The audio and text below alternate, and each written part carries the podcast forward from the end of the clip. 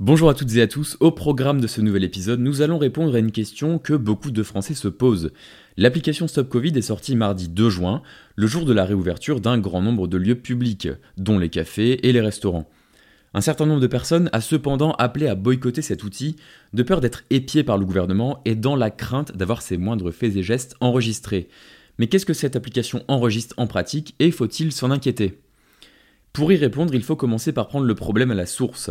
Avec le déconfinement progressif, les Français peuvent de nouveau circuler librement dans l'Hexagone et en Outre-mer. Il n'y a plus de limitation de kilomètres à parcourir, on peut presque retrouver notre liberté d'avant.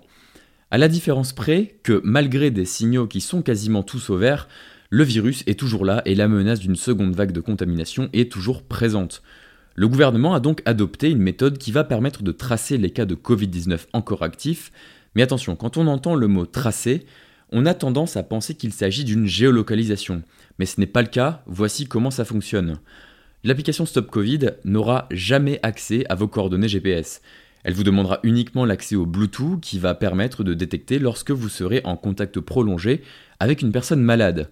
Plus précisément, l'application vous enverra une notification si vous êtes resté plus de 15 minutes à moins d'un mètre d'une personne qui peut potentiellement vous contaminer. La notification vous indiquera que vous êtes désormais une personne à risque et qu'il serait plus prudent d'effectuer un test. Attention, l'application ne détecte pas les cas de Covid-19. L'utilisateur doit s'enregistrer en tant que malade après avoir passé un test officiel. Mais la question qu'on se pose également, c'est est-ce que ça marche vraiment? En fait, pour que l'application soit efficace, il faut qu'un maximum de personnes la téléchargent. Il faut obligatoirement un smartphone, ce qui n'est pas le cas de l'intégralité de la population française. De plus, le gouvernement a choisi de ne pas utiliser l'infrastructure proposée conjointement par Apple et Google, ce qui a pour conséquence directe de ne pas avoir une connectivité permanente. Des tests menés par le média Numérama ont montré qu'après 5 minutes de veille, l'application n'était plus active et ne servait donc plus à grand chose. Donc même si l'intégralité des personnes possédant un smartphone en France décidaient d'installer l'application, eh bien l'efficacité ne sera que relative.